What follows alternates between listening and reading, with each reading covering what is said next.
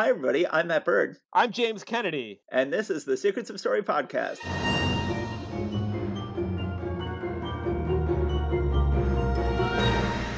Hey, everybody. That was our theme music. Once again, I'm Matt, and this is Secret Story Podcast. And guess what? We have a returning guest who is returning for the fourth time.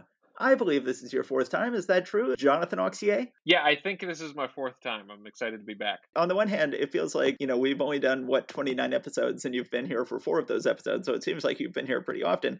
But we've done those 29 episodes over the course of six years. So, in fact, you haven't been here very often. You've been here less than once a year, but they've just been spread over a lot of years.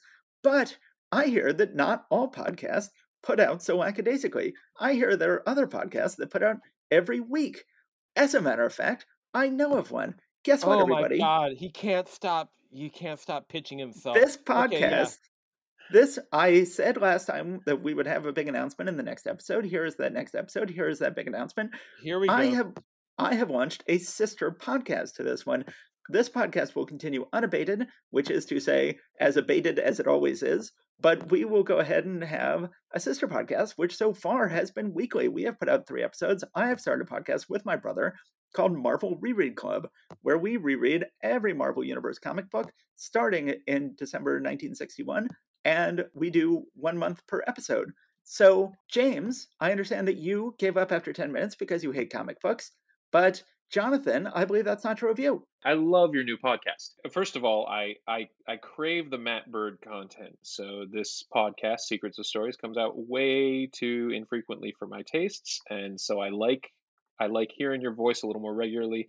I also grew up. My dad is a serious comics reader, and so he he and I grew up reading uh, sort of the comics of his youth. So I think you and I originally, when we met, we bonded a little bit because we both had a, a surprisingly large amount of background in the Silver Age, even though that's not what most kids our age were reading when- if Right. they were comics readers. So it's been a great podcast. So I totally am enjoying it. I emailed my father and was like, hey, we should start moving through these books together. And also, you know, one of the things I love, it's one thing just to kind of talk about, like, oh, you know, someone looks weird in this panel and what's with that bad line of dialogue. But in a very Matt Bird fashion, I think you and your brother Steve, who's comics professional, you bring a lot of context that I certainly didn't have as a kid about sort of the the politics going on of what was inside uh, amongst the creatives and some of those battles and some of the issues of censorship and where they're borrowing from other traditions and where the innovation really is and that sort of analysis it really kind of reframes the entire story of kind of the house of ideas and this huge sort of renaissance that happened in the early 60s with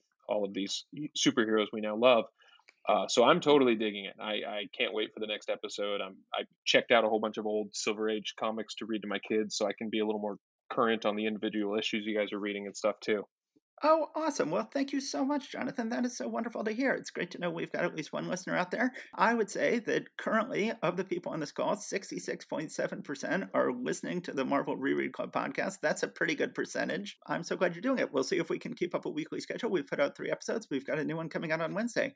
And we'll see when this episode posts. So we'll see how many episodes we have out then. In this next week, I have to edit an episode of Marvel Reread Club. Even though Steve is doing editing some of the episodes, I have to edit the next episode. I have to edit this podcast and I have to finish my book, which is due. It was it was due in mid June, so I've decided that July second is the new mid June. So I'm going to try to get it turned in tomorrow. Uh, we are recording this on July first. So what have you been up to, James? Um, let's introduce our guest. Jonathan Auxier is the author of the Peter Nimble books. He is the author of The Night Gardener. He is the author of Sweep, uh, which I read to my daughter and she absolutely loved. He is the author of the Fabled Stables books. You've just had the second one of those come out, I believe. So yeah, I have a new series of chapter books called The Fabled Stables. Uh, second one just came out uh, like a month ago. They're a great illustrated series for younger readers, readers of all ages, sort of in the kind of pattern or, or hitting that corridor of like the Princess in Black books. Um, I like to think of them as like novel length picture books, and they were super fun to write. But as I'm writing those short things, I'm always thinking about long, big stories and listening to you guys bicker about story structure. So I uh, I kind of hounded you uh, a couple weeks ago because I, I there was a topic that I felt like you guys hadn't covered that I was starting to have some ideas about, and I was like, well, you should do an episode on this, and so that's why I'm here right now is to force you to talk about something that interests me because I want to hear your ideas. I we are happy to do it. James, so we never did find out what you're up to, James. What are you up to, James? My book is com- Dare to Know, which is an adult science fiction novel, is coming out September 14th. I'm very excited Wow. about it. We'll see what happens as I as I move from the cozy, wonderful, perhaps slightly suffocating, perhaps insular, perhaps uh, terrifyingly backstabbing world of children's literature into the world of adult literature. Let's see what happens. Yeah, I don't think anyone in adult literature has ever stabbed each other in the back. I think that, generally speaking, I don't think that Gore Vidal ever wound up punching Norman Mailer in the face or anything like that. Wait, was that what happened? No, it was it was Norman Mailer who punched Gore Vidal, and then Gore Vidal laid on the ground and said, "Words fail Norman Mailer yet again." uh, James, can you walk me through this timeline? Because I feel like, as a listener of the podcast, you only announced Dare to Know like two weeks ago, and it's coming out in September. Why Yeah. did you sit on the uh, uh, the the sale and, and announcement so long? Uh, because I didn't really believe it was real. Um, I, I'm used to disappointment. I, I'm used to uh, being kicked in the teeth. It got bought like about a year ago, and then uh, we sold well the a film option for it. I'm very happy about all these things, but we will see what happens. Like I I I, I don't truly believe that any good thing can happen in the world to me.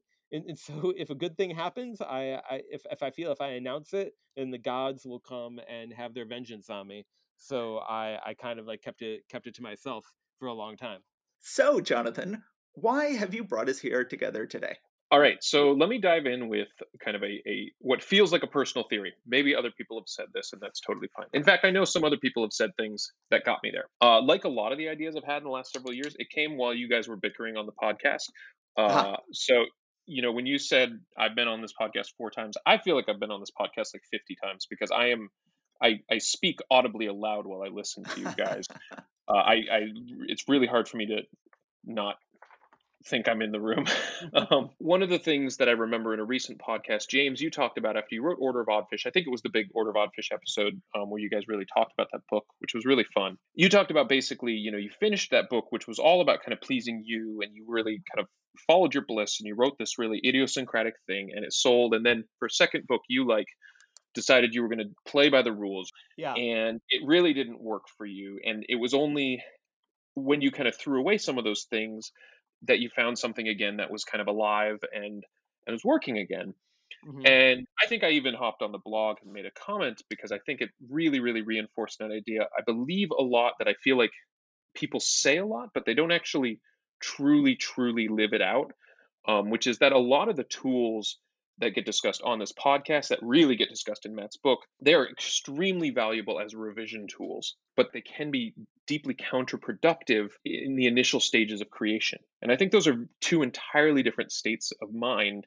And again, I, I hear people pay lip service to this. People say these are revision tools, but then they sort of still present them, or people who hear them internalize them as things that should be top of mind when they're staring at a blank page. And my personal experience, and it sounds like James, your personal experience, and maybe Matt, even yours, is when you have that blank page, a lot of these sort of architectural, more editorial ideas, they can hurt as much as they can help. And one of the big sort of new ideas I have, again, based on eh, all my ideas are repackaged old ideas, but um, I don't know if either of you are familiar with Dorothy L. Sayers. I've never read anything by her, but I'm I'm familiar. I know of her, but I've never read anything.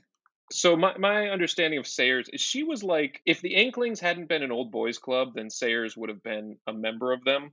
Um, Mhm. She was a very strong, for, forceful personality. She wrote the the Lord Peter Wimsey novels, uh, detective novels. I'm not a big mysteries reader, and I think it was Lewis who made a kind of backhanded comment like I, I like Dorothy L. Sayers, like I like a strong wind, um, which is to say I think she was a very bracing person, big personality. She also wrote a whole bunch of other stuff, a lot of nonfiction, and a lot of it was related to her faith and and her identity as an artist. I don't know how the stuff holds up now. When I read it much much younger, I, the ideas felt really compelling and new. And and she has one book. Basically, she breaks down this idea, almost a trinitarian idea of the act of creation. And it's just a very simple triangle. And I've seen versions of it elsewhere where basically you have three, you have a triangle, and at each point are one of three things. You have the artist, you have the artifact or the, the literal object being made, and you have the audience. And mm-hmm. she spends a lot of time talking about what happens in a work of art when one or another of those three poles, I don't know if you can have three poles, but assume we can. If the piece is basically centered a little too closely to one of those corners, and she has this big taxonomy she breaks through where like this is where you know if it's in this far corner it becomes propaganda. If it's in this it becomes uh, religious artifacts but not real art. If it's this it becomes uh, whatever. She has all these ideas but i've always loved that breakdown of looking at a work of art and going every work of art is basically potentially oriented toward either the object itself the desires creativity need for expression of the artists themselves or the appetites and desires and interests and experience of the audience. Right. And I think the implication is, oh, you want to think perfectly in the middle, and then it's very Aristotelian, and and I think that's about as far as the ideas carried me for a long time.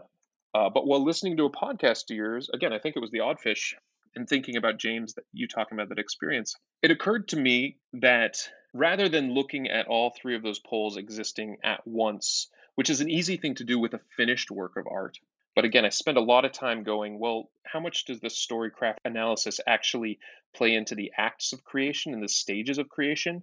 Matt, I think you get this because you have written a whole book where you basically talked about how the basic structure of a hero solving a problem significantly mirrors the structure of creating something that every yes. writer well, goes I, through. Yeah, that I I find that I go through my own 14 point process over the course of crafting my 14 point book over the course of crafting my 14 point screenplay that I, you know, have to throw away my own map halfway through and I have to go through my own spiritual crisis and I have to go through the whole process that my hero has to go through.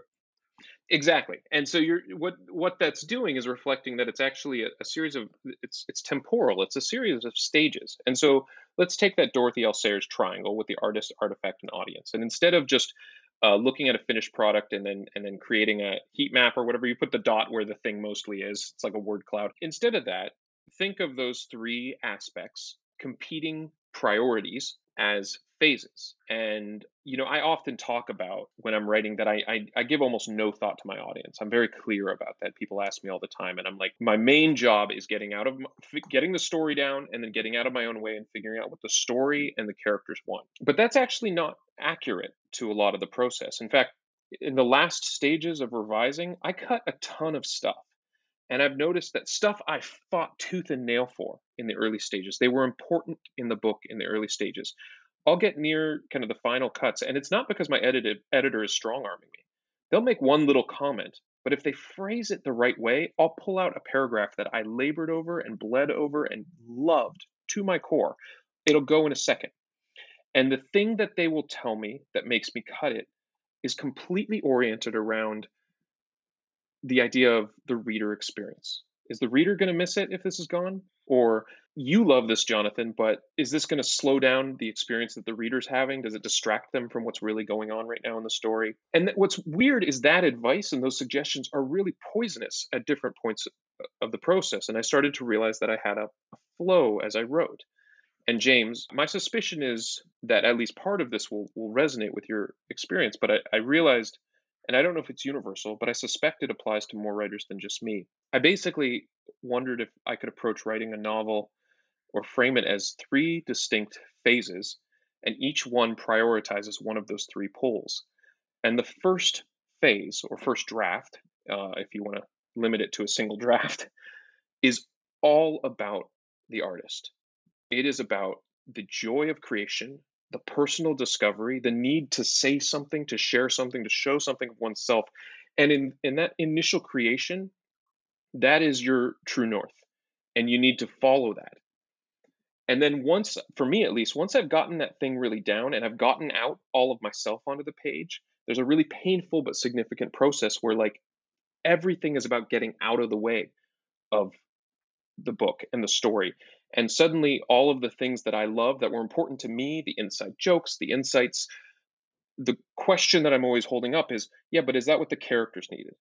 And so you make start making painful, hard, personal choices because you realize now the story is about and needs to be prioritizing the needs of the story itself, the characters themselves, of the theme that's emerged independent of my will. And then there's the third phase, which is so you have the artist phase first, you have the artifact phase where it's the thing itself, and then you get that last phase, which is audience. And those are the moments when suddenly I'm super receptive to, you know, is this really is this going to alienate a young reader because it's a little too dark? Earlier on, those are poisonous questions. They they limit the story, they hurt me creatively. But now that I've gotten those other two things locked, right? I know I got my own expression in because that was a whole point of my first draft. I know I've honored the characters and given them created the story they need because that was the point of my second draft. This third draft is now finally for the audience. And two things I would say. First is I think if you don't do all three passes, the piece itself gets lopsided and you can kind of identify in the final product that one of those three passes didn't happen. And then the other thing is I even wonder, and I couldn't say it with certainty, that if you change the order that those three passes happen in, you can see it in the final product and, and not in a positive way. And the big thought I had, and again, this happened in your podcast, was I heard Matt, you and James kind of arguing over a reaction about a certain story, and and the my big takeaway. That's a that's a framework and idea I have. But the real thing that I think might be valuable is in the world of getting, receiving feedback, and giving feedback.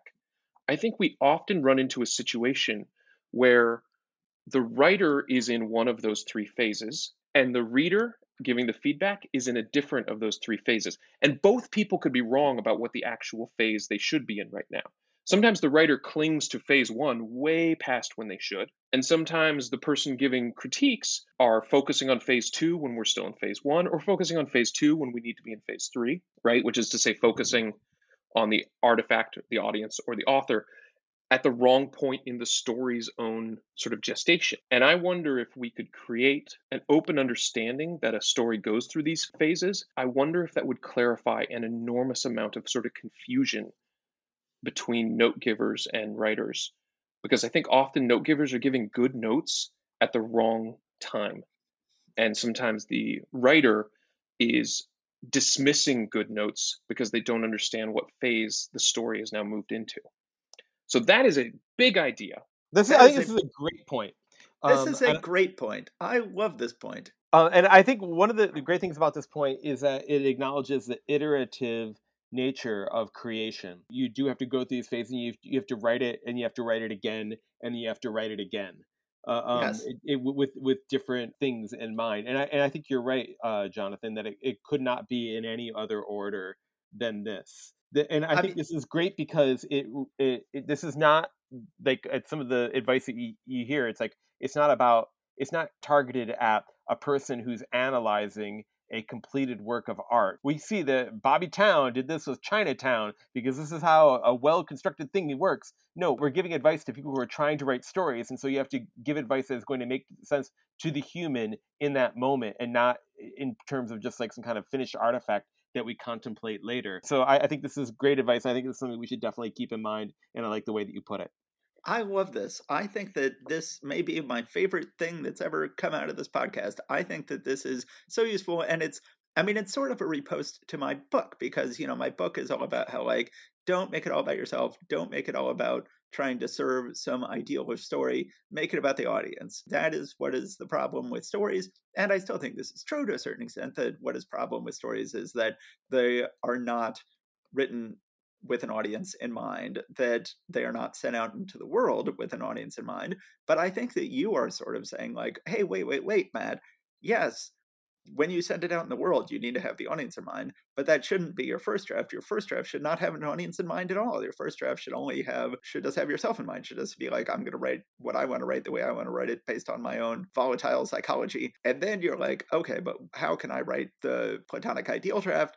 And then how can I write for the audience draft? So, I mean, we've always talked about on this podcast to what degree my book is useful for a first draft versus useful for another draft. I certainly get letters all the time from people saying, most people who say my book is useful say it was useful for rewriting. I think that's how people find my book. I think people recommend my book to each other, going like, oh, this is a book that is good for if you are in trouble, if you have been working on the same draft for years.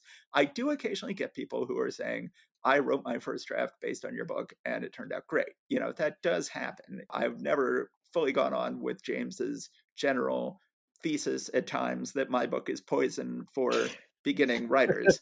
I don't think that's true, but I think that you what you've said Jonathan is the best way of saying the best antidote to my book that we have had on this podcast. The best go of going, wait, wait, wait, Matt, you're right you should write for an audience, but you should write for an audience on your third draft, which I think is a very persuasive thing for you to say, the way you just put it.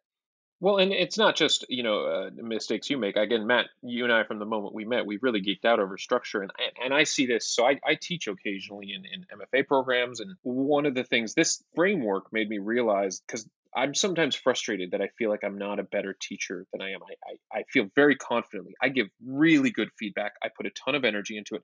I'm I'm a nice guy with it. It's not like there's a power play. I, I really try to I'm not trying to make people feel bad, but I find sometimes that I'm dealing with a young writer that even though I'm I'm giving everything I have to help them in the book they're writing, I can just I can I can see the the, the balloon deflating inside them oh, as I talk. And I think this helped me realize because Matt, you're all about you're you're and and really what we're correcting what each of us didn't get in our education. So you're all about that last phase with audience because you were educated in a way where you got you didn't get enough of that in your yes. education. I was so certainly like, at Columbia University uh, film school they were all about you've got to have the author's pure expression you've got to have your big bright blue burning flame coming from your heart onto the page and uh, you like that mixed metaphor and you've got to you've got to be burning through the page with your burning heart and you know and then i was sort of sitting there rolling my eyes and i was like going oh come on can't we think of the audience? Can't we just stop trying to serve our own egos? Can't we just stop being so self-serving? Can't we go ahead and write something that someone is actually going to enjoy reading instead of something that's absolutely self-indulgent crapola and, and that was where my book came from was yeah. that that reaction. So i think and for me like conversely like i am all about phase two. Every piece of story craft and talk i have when i'm dealing with any manuscript is like i need you to see the story that you've got in front of you clearly so you can get out of its way and it's all about the object. It's about the characters and the themes that are emerging. And it's about both ignoring the audience completely and also kind of teaching the writer to get out of their way. And again, I've seen it. I'm like, I, I know these are good notes and I know what I'm saying is true. But I think what I'm realizing now is sometimes it, I can see it in the person. They're not being defensive, but I can tell that I'm I'm not getting them. I'm not helping them move forward. Yeah. And have you I ever tried to give like professional style notes to your child? You know? Like it doesn't work. Uh, um like i told i tell lucy she's got third act problems in that story that she wrote and she looks at me like i'm crazy. Yeah. So really the three of us to me represent the three phases because james over and over again you're about that initial point of creation. But honestly and i and i say this is like you know i really loved order of odd fish. You always talk about like david lynch as being one of these people that you just love. David lynch to me is someone who misses that third phase so completely that no matter how excellent what I'm seeing is, I I realize I, I don't enjoy watching his movies because he doesn't care about me. And I don't like spending time with someone who has no interest in communicating to me. I think you intuitively as a writer, you do that phase that Lynch doesn't. I love that he does every you know, he, he ticks all the boxes for you. But I think you as a writer intuitively do get to that last place. And I think that step is key. I think if you're missing those steps or those steps again are out of order, and that's where this that actually leads me to genre but i feel like it's a way to say everybody's right but uh-huh. we all have to be right at the at a specific time in the process well i think like what you just said about lynch is very telling because I, I think we can go to that third stage and say well okay what about the audience and i think there's a further tweak to that, which is which audience. Because David Lynch is going to work for me and, you know, not surprisingly, a lot of other people,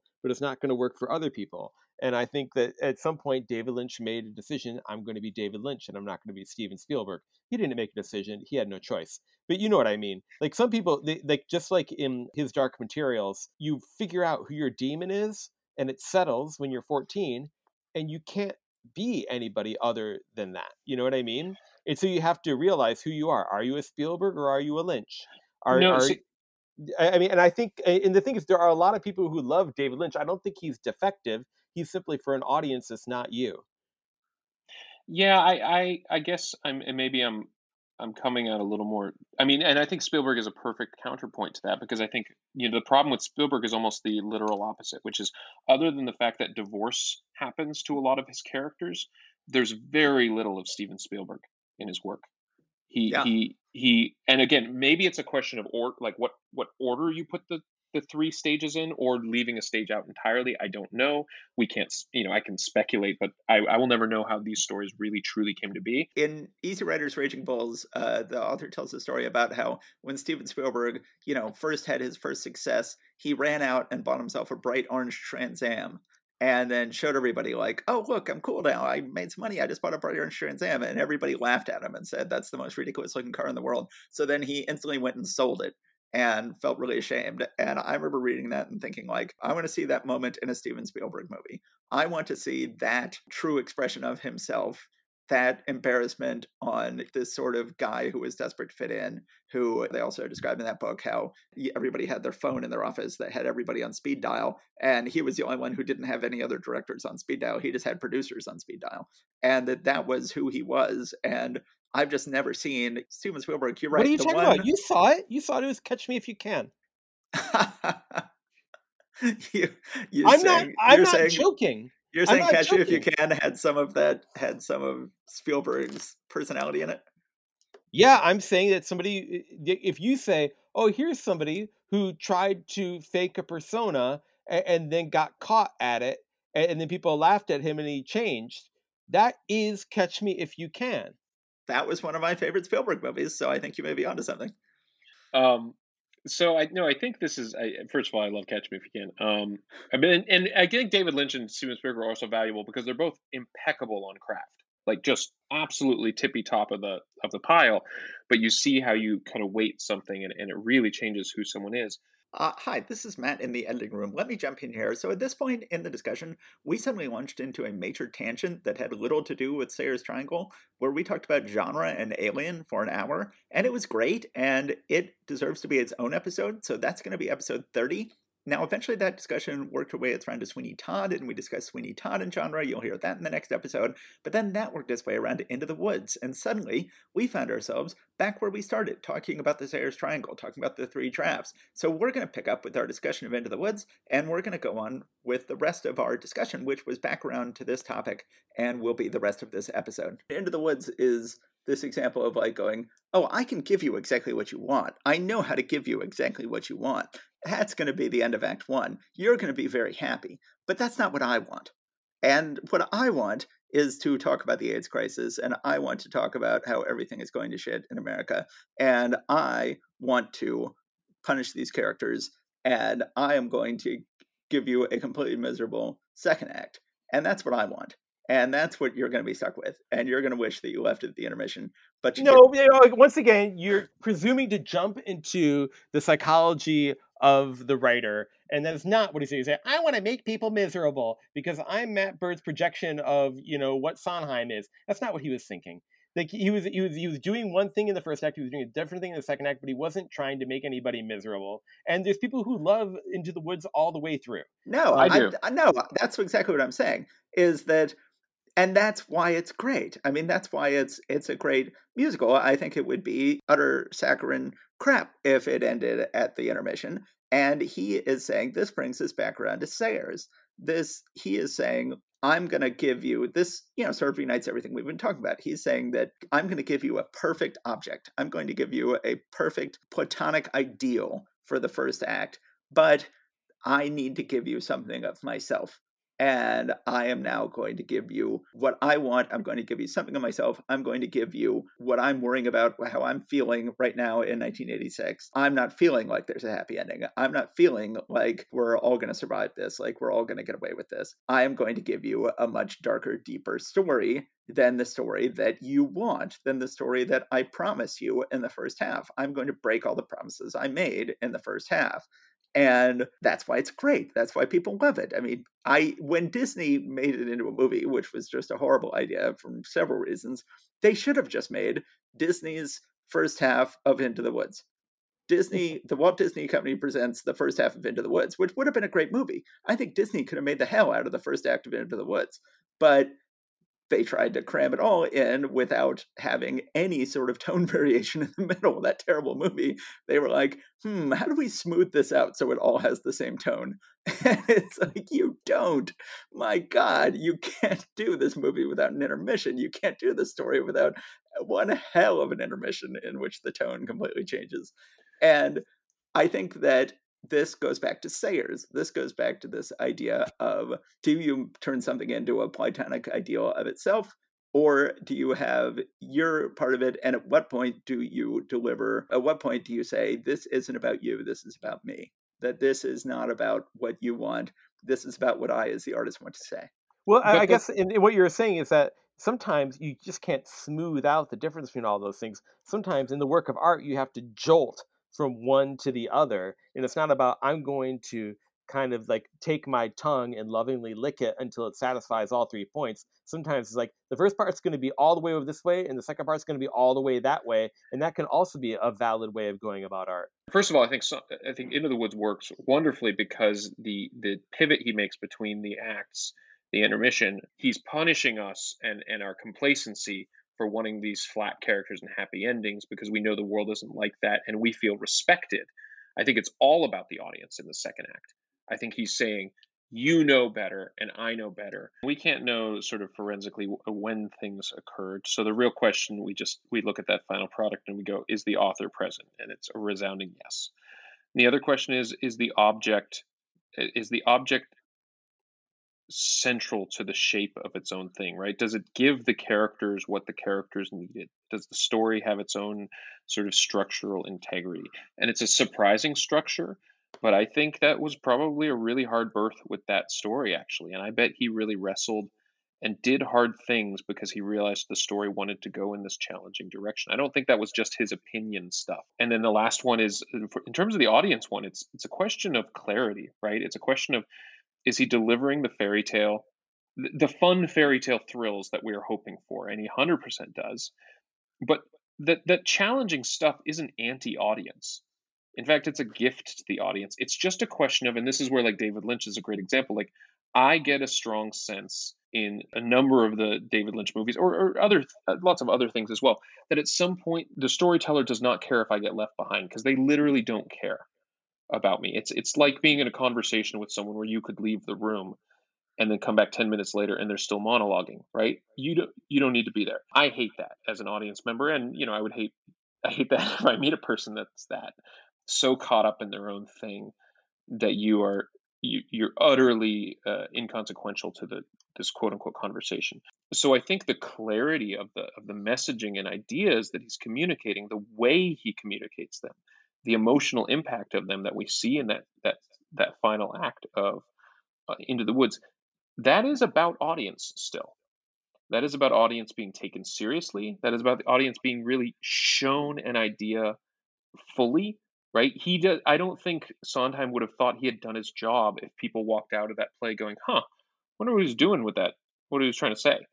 Right? So right. it's it's it's focusing on the audience isn't just about thrills and chills or something like that. It's not about just feeding people sugar or, or you know or you know opiate of the masses type stuff. It's it's about communication. Um, so the focus on the audience is the focus on really really taking seriously the audience experience are the, and so this is again where I have a little bit of trouble with like certain types of artists and storytellers who are basically like, well, if these people can't keep up, screw them. That's a great attitude, probably for certain stages, but before you release it into the world, that's a really contemptuous and, and to me, quite ugly point of uh, view. Uh, I, before you say ugly, I just say they're choosing their audience. Some people are really going to go for it, and they really want that kind of thing. And so, as somebody who is a fan of Lynch, like I don't want somebody who's not going to be like if when I'm going in for a Lynch movie, that is what I want. And, and so like choosing your audience is different than having contempt for the audience. You're just choosing somebody. I see your point, and I see, and I think David Lynch's movies are uneven. Sometimes even with you know, I think Mulholland Falls. No, Mulholland, Mulholland Drive. Drive. Sorry, Mulholland Falls is different. Mulholland Falls was a very different movie. Uh, Mulholland Drive. I think that movie worked, and it, it really, really like struck a big chord. It was it was shockingly hugely successful. You know, given it, what it is so I, I this isn't about David Lynch ignoring who David Lynch is, but sometimes he's he's just truly uninterested. But I don't think he he was not choosing his audience any less in Mulholland Drive. But I don't think it does any good to psychologize an artist and say he was uninterested. You could talk yeah. about the work of art, but you really can't talk about his state of mind. No, but I can talk. I can tell when someone doesn't care. No, you can't. I'm You're psychologizing. Being... Then you're saying I know his mind You don't. You're you're right. I I can't speculate his mind, but I get the right to look at the final product and go, I don't think this thing is complete because I think one of these major pieces of the ways we focus and create art. And I do fundamentally believe art is about communication. It can be surprising, it can be unsettling, it can be all these different things, but it has to be actually about kind of a, a clear communication. I think I get the right as the artist or as an audience member to say, I, and again, I'm not coming into this completely ignorant. I'm, I'm pretty fluent in cinema and story. I get the right to say, I, I think this thing is not actually interested in me. It's not it's not giving me enough to bring me along. That's allowed. That's but not even speculating the mind. Yes, I mean, but how can a thing be interested? A things can't be interested. Art, you can be interested. The artist can be interested, but the thing is just a thing. Well, I think you and I might see these things differently. But then there's sometimes like with In the Woods where it's like, okay, this is a case where the artist has chosen, has shown me that he can give me what I want and is giving me something that tastes so good and is so appealing, but is also strangely empty. And then he can then rip it away from me. There's a definite sense of of having a happy ending ripped away from you. I mean, is that what the job of an artist is? Is the job of an artist to go like, yes, give people what they want and then give people what they need. I mean, again, this is the danger area that James mentions where I'm, James mentions where I'm speculating on the on the mind of the storyteller. But I think the reason into the Woods works is because it doesn't have this contempt, right? This let me give you what you need. I think he's I think he's grieving with us.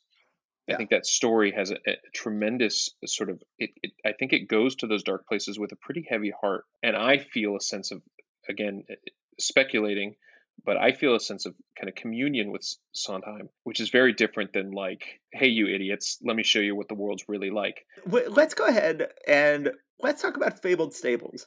I feel like how much Jonathan, how much of Jonathan's volatile weirdness is in Fabled Stables. So, for context for people listening, uh, about three hours ago when this conversation began, uh, Matt mentioned I have this new series called The Fabled Stables. Uh, it's a big pivot for me. It's this series for younger readers. Uh, it's about a little boy named Augie who works at this place called The Fabled Stables, which is full of all sorts of weird, one of a kind creatures. And every once in a while, a new stall appears. He has to go out into the world, rescue this, find this new strange creature, figure out how to help it, and bring it back to the stables. It's a series for much younger readers. You can read them in 15 minutes aloud, but they're about 100 pages long. Beautiful full color illustrations done by the artist Olga Demidova. They're meant for a, a kind of an all family read aloud. I wrote them because I needed more read alouds like that in my life. I think traditionally, most of my books, people know me as being pretty heavy and serious. I'm actually a pretty silly person in real life. When I go to events, when I interact with librarians, they're often quite surprised that I'm not more kind of professorial because some of my books are as middle grade goes are pretty dense and heavy I often lean towards some pretty heavy themes. People don't believe me when I say all of my novels originate from like little puns that I think are really interesting. Even like my serious novels, like they start with a pun and I just spin out the whole book from that. And the Fabled Stables are are kind of these silly light books where, you know, all the creatures, there's not like traditional like griffins and unicorns. All the creatures, you know, are based on a, a little bit of wordplay. In the second installment, there's these creatures called tattletales, and they're these weird fluffy snake-like creatures that attach to the back of you and tattle on you every time you're doing stuff um, and drive people crazy. You know, there's a little tiny creature called a hippopotamouse, which looks like a hippopotamus but is tiny. You know, just little funny kind of bits of wordplay and whimsy. The books feel very candy colored, feel very kid centric, and I certainly wrote them for a super young audience. These um, were, but, I mean, you were writing, you were doing audience focused writing to a certain extent. Well, no, that's what I, that's so that's again, I believe in all three stages. I, I wrote those books because I really wanted them. I wanted them as a writer. Um, I just finished writing Sweep, which was an enormously sort of emotionally heavy book. It took years and years of research and really ugly research about child labor and anti Semitism and all of these things. It's a really dark, dark, dark process writing that book, not the least of which was working through my own personal trauma about endangered children that I was kind of living through as I was writing it for the last couple of years. I wanted something fun and light because I personally needed it. I was greedy for some play and there is as much again my personality is is as clearly reflected in the fabled stables as in any of my other books. It gives a much more clear image i actually think of who i am just personally. Like if you see me just hang out with my family or just being a normal person in the world i'm, I'm a much sillier and lighter person than again that uh, those other books sort of indicate. So even though the books feel very like candy colored and and calibrated toward kids that's actually a huge part of who I am that doesn't come through in my other novels. And and I wouldn't have written them if they didn't have that personal reflection of who I was. I mean, so I, do I, you feel like you went through those three drafts with these Fabled Stables books? Do you feel like you did a personal, just coming from me draft, and then a focusing on the object draft, and then a focusing on the audience draft? Oh, hugely. So I started the books like way, way, way too clever. I had again, I love the puns, but I like got really deep in them. I'm still desperate to use. Like I had this whole concept where he steals these magical objects called Zeno's pair of socks, and when you put them on, you take one step, you move half the distance, and like he's running from bad guys, but he can't quite get to the doorway where there's safety because he's got the socks. And my editors are like, um, and I'm like, no, trust me, it'll be great. And so I 100% write for like my, you know, very like fairly adult sensibility for these very young children's books and then I find I, I get the story, and then I completely change things based on what the story itself needs, what the character's going through, even in these these shorter books. And then that last stage, 100% is there is when I work through with my editor. And if my editor tells me to cut something because she doesn't like it, that doesn't work. If she tells me to cut it because it's too violent or too scary, that doesn't work. But if she she really sinks into the language of the reader experience, she starts using things like, I think this joke here obscures this tense moment that the reader's in the middle of, it goes out instantly. Huh. Um, and so even in those in the microcosm of those little books, they're you know three thousand words long. I still I always end on that last pass of, and it's again, it's not about pleasing the audience. It's about making sure the audience gets to is carried along the whole way. It's about clearing the brush and getting past my own cleverness or intentions to make sure that they actually get to ride on the ride. So, so I think sometimes when you talk about the, the Dorothy Sayers kind of three poles, audience isn't. It's not about appeasing people. It's not about feeding them, you know, junk food instead of vegetables or any of that. Uh, it can be, but that's not really what I mean by that. I think it's the focus on audience is just completely sinking into the reality of this is going to go out in the world, and I'm going to have no control over how it's received. And so I have to change this thing, and I have to reinvestigate my own interests and the shape of this thing to make sure that it actually is received the way kind of received fully by every single person who reads it. The scary parts need to be scary, the funny parts need to be funny. There's ambiguous, which is good, but there's also vague, right? right and you got to cut out the vague you got to you got to make sure that the thing that you you want it to be is actually something that someone who picks it up will actually receive and, and so very it was it was while revising the third book which is coming out in, in the fall season okay. um, that I went through that phase. And these ideas came out of that process, even though those are very different books and, and much less sort of fancy um, than some of my other books. I mean, they've been very well reviewed still. I've gotten a bunch of star reviews and, and things like that. But uh, oh, wonderful. They're certainly lighter fare. So, so when I look at something like Into the Woods, I go like, okay, the first part is here's what the audience wants, and the second part is here's what I want. And you're saying that that is not that that may be true of that work, but that is not a generally healthy way to work and that I don't think it's true of work, that work either. It's not true of that work either. And the healthier way to work, or the way that you think everyone works, maybe even that where that work worked, is that the first act isn't so much about here's what I want, which is different from what the audience wants. But the first act is just, you know, the first draft, your first draft of Fabled Stables was just about let me have as much fun as I can have, even though it may be Zeno's Parasox that is something that, that I'll have to eventually admit that, you know, isn't necessarily ideal material for little kids. And, but I'm to do it for me. I'm to put it in there. I'm to have fun. So you're saying that the the author draft is sort of the having fun draft, or the doing. Boy, I wish that everybody could get this, and I'm going to put it in, assuming that everybody can get it, and then maybe admit later that there are some things in here the audience isn't going to get. Yeah, I mean, for me, I, I don't I can't get through a first draft if I'm not doing that. James, I think your your experience would would indicate the same, and I think sometimes writers when they do fully skip that draft, we see it instantly. It's the thing is so dead and calculating, and that's the pejorative genre where right, it's like you know i mean in the same way when i teach my story structure classes and it's i think it's a big laugh point but mostly my students are ready to cry. I've drilled all of these you know young graduate students are trying to learn novels. For three months we have walked through like in excruciating detail story structure and they finally like really really grokked this stuff and can kind of replicate it and identify it in movies and the books they're reading and my big my big announcement is like, congratulations, you are all ready to write a Michael Bay movie. Um, you mean they is, ready to become millionaires? yeah, maybe that's one way to think of it. Um, but like, point being, like, like it's actually stru- structure is so important to me, but it's not actually the thing that makes a story come to life. For me, at least, you need to start from that personal place and and maybe you can reverse the order maybe you can be really sort of calculating and, and really great with audience great with the, the story and the structure and the, the object itself and at the very end you you season in a little your personal stuff you know one character gets a speech that resonates with you That but i doesn't that, sound true. that Well, doesn't now- sound true now what. I want to do is I want to go back to all of the free story ideas I've given away since the beginning of this podcast and go like, okay, you know, these were all ideas I'd abandoned for one reason or another. Which of the three did these begin with? Did for each of these did it begin with me having fun or saying what I want to say? Which of these began with me going like, okay, what does the audience want to hear? Something like the subway movie that was very much based on okay. Oh, that what- was based on the fact that like, oh, I could get an easy. This it's easy to shoot this. That was Yeah, your whole that's sort idea. Of the fourth, that's sort of the fourth thing of what would be easy to shoot. What would Oh be? my god, that would was be? a nightmare. Why? Thank you. I horror movies are supposed to be nightmares. That's such a nice Yeah, compliment. yeah. Um, what? Yeah, what would be easiest to do would be would be the fourth, the the trap that would be that that would be the least work for me, the author.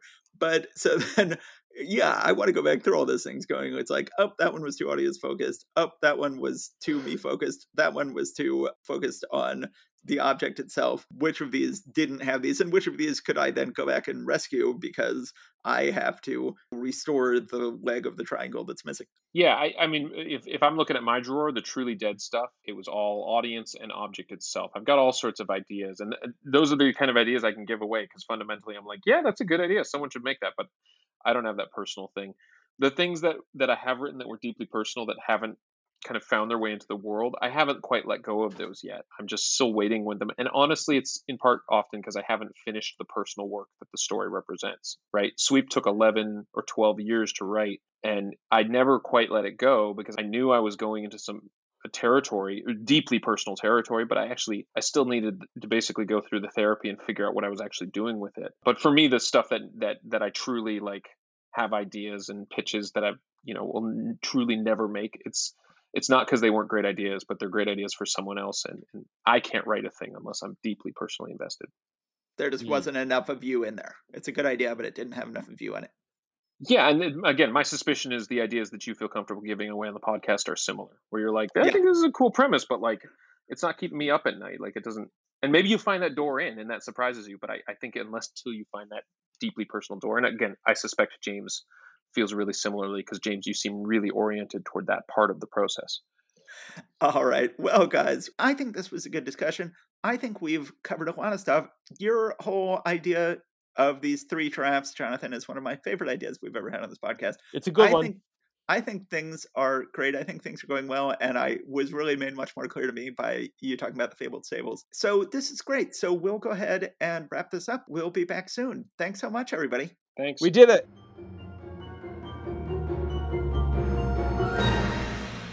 Thank you for listening to the Secrets of Story podcast. Please subscribe and rate us wherever you found us. Go to secretsofstory.com and click on the Secrets of Story podcast in the sidebar to find notes and join the discussion about this episode. Find out about James's novels, Dare to Know, and The Order of Oddfish, and more at jameskennedy.com. Our music is by Haddon Kime. Our logo is by Jessica Friday. See you next time.